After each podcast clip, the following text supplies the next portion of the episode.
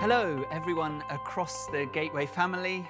Hope you're well, and thanks for joining me today for the last in our preaching series entitled Restless. Seeking to answer the question how in our day do we find the rest and peace that Jesus offers?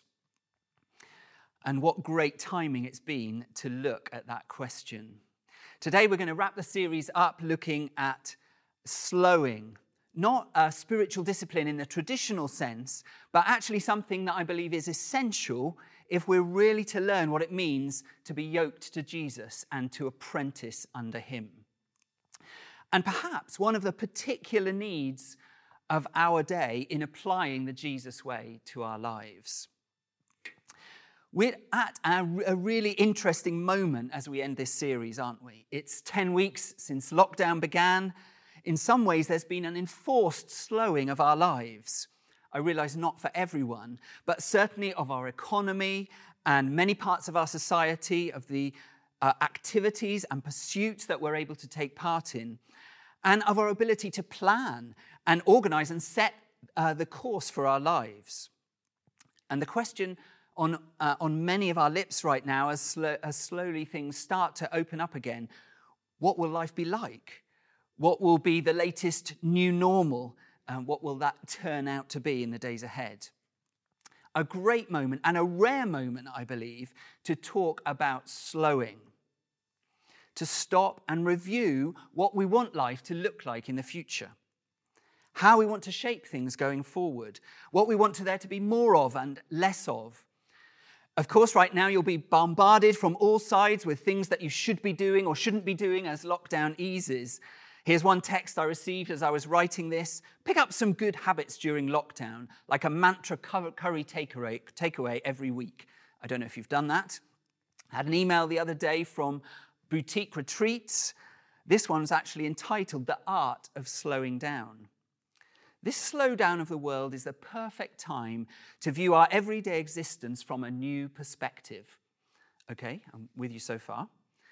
Taking time for those quiet moments and allowing yourself to daydream might just be the escapism you crave. So savor that first sip of freshly brewed coffee. Indulge in the simple pleasure of a slow moment and explore the magic of these heavenly hygge interiors currently inspiring us. Oh, is that it? I'm not sure anyone's going on any boutique retreats right now, anyway. I was meaning something a little different from that. And I want us to look today at an amazing section of Isaiah's prophecy. So, Isaiah chapter 30. It comes at a moment of crisis for the nation of Israel, God's people. They're certainly in a tight corner. They they're facing a major threat uh, from the superpower of the day, Assyria. And this gives a great picture, I believe, of what it looks like for the people of God to walk with their Lord when the world around them is in turmoil. And they're surrounded by people running after all sorts of other things. The context is that God's people are sorely tempted to turn to Egypt for their help, to form an alliance without consulting the Lord. Uh, now, Egypt, don't forget, is the place from which God has miraculously rescued them. And the Lord has demonstrated his superiority over Egypt and all its gods at the Exodus. I'd encourage you to read the whole of chapter 30 at some point, but for now we're going to begin um, at verse 15. This is what the sovereign Lord, the Holy One of Israel, says In repentance and rest is your salvation, in quietness and trust is your strength. But you would have none of it. You said, No, we will flee on horses, representing Egypt's strength, by the way. Therefore, you will flee. You said, We'll ride off on swift horses. Therefore, your pursuers will be swift. A thousand will flee at the threat of one. At the threat of five, you will all flee away, till you're left like a flagstaff on a mountaintop, like a banner on a hill. Yet the Lord longs to be gracious to you. Therefore, he will rise up to show you compassion. For the Lord is a God of justice. Blessed are all who wait for him. People of Zion who live in Jerusalem, you will weep no more. How gracious will he be when you cry for help? As soon as he hears, he will answer you. Although the Lord gives you the bread of adversity and the water of affliction, your teachers will be hidden no more. With your own eyes, you will see them. Whether you turn to the right or to the left, your ears will hear a voice behind you saying, This is the way, walk in it. Then you will desecrate your idols overlaid with silver and your images covered with gold. You will throw them away like a menstrual cloth and say to them, Away with you. He will also send you rain for the seed you sow in the ground, and the food that comes from the land will be rich and plentiful. Hopefully, crisis moments bring important things into focus again for us. So, firstly, let this crisis bring to the fore again what it means to be the people of God. Look at verse 19. This is a tale of three cities, if you like. The prophet address, addresses God's people as people of Zion who live in Jerusalem. They're people whose home is somewhere else. In Zion, the city of God, the future kingdom of God. But they live right now in Jerusalem. And their temptation is to go back to the place that God has rescued them from, to Egypt. Likewise, the message to you and me right now people of Zion, people of God's kingdom who happen to be living in Swindon right now, don't be tempted to form alliance with Egypt. Here's the warning don't look just the same as the people from whom uh, from amongst whom God has rescued you with the same priorities and the same values as the culture around you relying on the same things to sustain you and give you strength. Secondly, let this crisis bring to the fore again what salvation looks like. So look at verse 15. Isaiah says, In repentance and rest is your salvation, in quietness and trust is your strength. Now, we always knew that salvation was about repentance and faith, but hang on. Right in the middle here of the salvation package is rest and quietness. You see, the nature of salvation is not just that we repent, not just that we change some obvious sinful behaviors, but that we find our rest in God. That we stop running around after things we thought might satisfy. That we acknowledge that we're not really in control. That we don't have all the answers. That it's not by being strong and independent that we make life work. The source of our strength as the people of God is that we stop and are quiet long enough that we might really trust and rely on God. Blessing comes, as we read in verse 18, from waiting for God. We've got used to doing a lot more waiting these days, haven't we? I feel like I've stood in so many queues over the last few weeks I think B&Q over the bank holiday weekend was probably the low point. And there are various ways in which we can react to queuing. We can give up, we can turn around and go home. We can try to beat the system, find the best time, the optimum time to come and beat the queue, or we can wait. And waiting often takes a change of mindset, don't you think? Me and my daughter Eve have got into the habit of a regular weekend shopping trip to Asda only to get the extra bits, obviously. Um, but do you know what? I've changed my mindset on queuing in those times. I just enjoy those times now. They've become part of our routine. They've become about hanging out together. Plus, where would I be without Eve to check that I'm always two meters apart from everybody else? The psalmist says this in Psalm 130, verse 5 I wait for the Lord. My soul waits, and in his word I hope. I believe that it's time to learn to wait for God and to let our souls find their hope in his promises. What happens when we wait for God? What happens when we stop trying to work everything out and wait for the Lord? Well, According to Isaiah, various places through his prophecy, first of all, Isaiah 40, those who wait upon the Lord shall renew their strength. They'll mount up with wings like eagles. They'll run and not be weary. They shall walk and not faint. Again, Isaiah 49 those who wait for me shall not be put to shame. And Isaiah 64 No eye has seen a God beside thee who works for those who wait for him. If we really want to make this a reality, this waiting for God, we're going to need to slow down, aren't we? There often just hasn't been space in our diaries, but also in our mindsets to be quiet and to wait for God. Well, that's my experience. I, I don't know about you. In the words of the prophet, in repentance and rest is your salvation. In quietness and trust is your strength.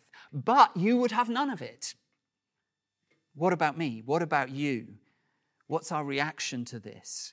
We have to make some very deliberate choices, I believe. It means some other stuff will have to go. But I believe that we have a, a, an opportunity. I believe that we're at a moment in history where God is inviting us, God is calling us to make some of these changes, to slow down in this way. And in the sovereignty of God, we have a unique opportunity, not something of our own doing, maybe not something that we're comfortable with. We might be fighting against it, in fact. But the enforced slowing that many of us have experienced over recent weeks can, I believe, be a kickstart to make some changes, to examine our hearts, to see whether there are things in life other than Jesus on which we are relying.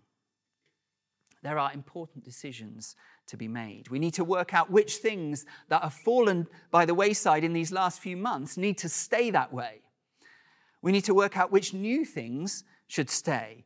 And there may be other things that God speaks to us today or in the coming days if we will give God permission to tell us how He wants our lives to look different as we move into this new era.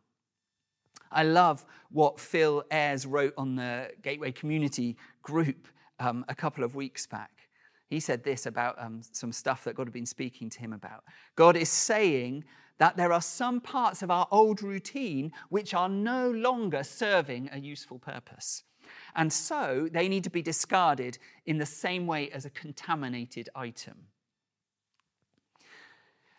It's been an incredible privilege over the last 10 days or so to be part of the Thy Kingdom Come prayer initiative to join in prayer with other Christians from all around the world, 178 countries at the last count, and also joining with many other country, many other churches around Swindon to pray regularly through these last 10 days, to cry out to God between Ascension Day and Pentecost Sunday today.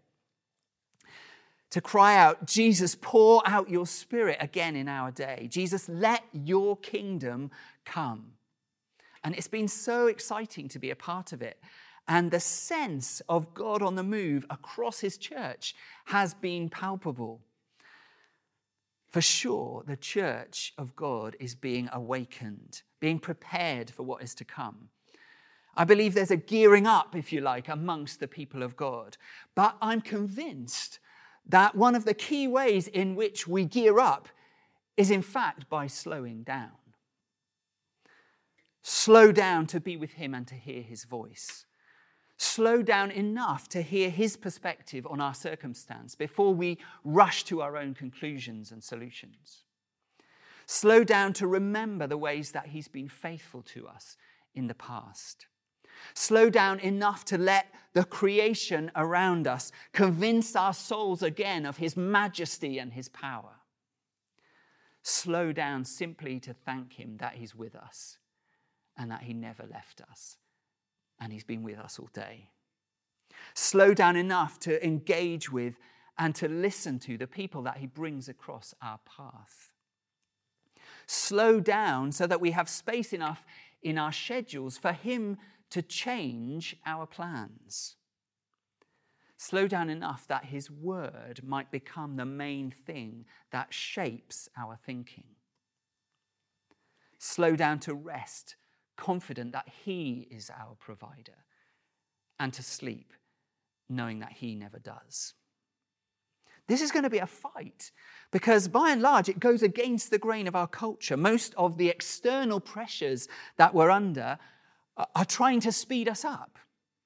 We're each going to need to choose the areas where God wants us to go to battle on this stuff. John Mark Comer, in the book uh, that we've been looking at, The Ruthless Elimination of Hurry, picks his list of practices for slowing. You and I will need to find what works for us. Here's some that I've adopted over the last little while and feel like I'm just starting to see the difference. So try to have a long walk once a week to declutter my mind, to pour it out to God, and to listen to what He's saying. Talk to God first thing in the morning and last thing at night. Cut down TV time. Pick a few good things to watch and only turn on the TV for them limit when I read the news and be particularly careful what I read last thing at night. And then there are one or two things which are new to me in lockdown, and I'd really like to try and keep them. So don't get stressed by queuing. Read a psalm every day, preferably the first thing I read in the day. Join with others to pray for half an hour in the morning deliberately make time to talk with my neighbors, be more in touch with my family, and pray for them regularly. And then there's some things that I've read in the book, and I really like them, and I'd love to build them in if I can. Leave more time than I need to get somewhere. Stop laughing, Helen. Parent my phone. That's a great one, isn't it? Put it to bed early and make it sleep in in the morning have set times for looking at emails. What is God speaking to you about? The specifics are not really the point. Slowing down to be present and to live in each moment, that's the point. In the words of C.S. Lewis, the present is the point at which time touches eternity. Let's allow God in to more of those points and let's see what he will do. Also, just to say, please let's not make any of this our new try harder action plan. This has to be a work of the Spirit as we surrender to what God wants to do with us in this new era. And as we read in Isaiah 30 a moment ago, how gracious he will be when you cry for help. As soon as he hears, he will answer you, verse 19. And then back in verse 18, the Lord rises to show you compassion. In other words, he's on tiptoes, waiting to help you with this stuff. It's like he's waiting for us to wait for him. Look at what else is in store for those who wait for the Lord. So, verse 20 and 21, it says that God will be our guide. We'll hear that voice behind us saying, This is the way, walk in it. And then, verse 23 onwards, it says, God will be our abundant provision and we'll see more of his kingdom come. So let's wait for him. Let's slow down to wait for him. And as we finish this series, I want to finish with the prayer of uh, Sir Francis Drake Disturb us, Lord. And thanks, Catherine Coombs, for this one. I believe that these days, these are days when God would disturb us disturb our established and sometimes restrictive patterns of life, that we might discover and step into the more of His kingdom as we wait for Him, as we're present with Him in the moment, as we invite Him, as we listen for His voice. What is God saying to you? What will you do with this moment of opportunity that we find ourselves in? Let's pray. Disturb us, Lord, when we are too pleased with ourselves, when our dreams have come true because we dreamed too little, when we arrived safely because we sailed too close to the shore. Disturb us, Lord, when with the abundance of things we possess, we have lost our thirst for the waters of life. Having fallen in love with life, we have ceased to dream of eternity. And in our efforts to build a new earth, we have allowed our vision of a new heaven to dim. Disturb us, Lord, to dare more boldly, to venture on wilder seas where storms will show your mastery, Where losing sight of land, we shall find the stars. We ask you, Lord, to push back the horizons of our hopes and to push back the future in strength, courage, hope, and love. This we ask in the name of our captain, who is Jesus Christ. And as we've been praying with Christians across this great town and across the world, Lord, let your kingdom come in these days. Lord, slow us down, cause us to wait for you, break in on our circumstances, Lord. Come, we pray. Let your kingdom come. Let your will be done in our day. Raise up your church. Awaken us, Father, we pray. In Jesus' name. Amen.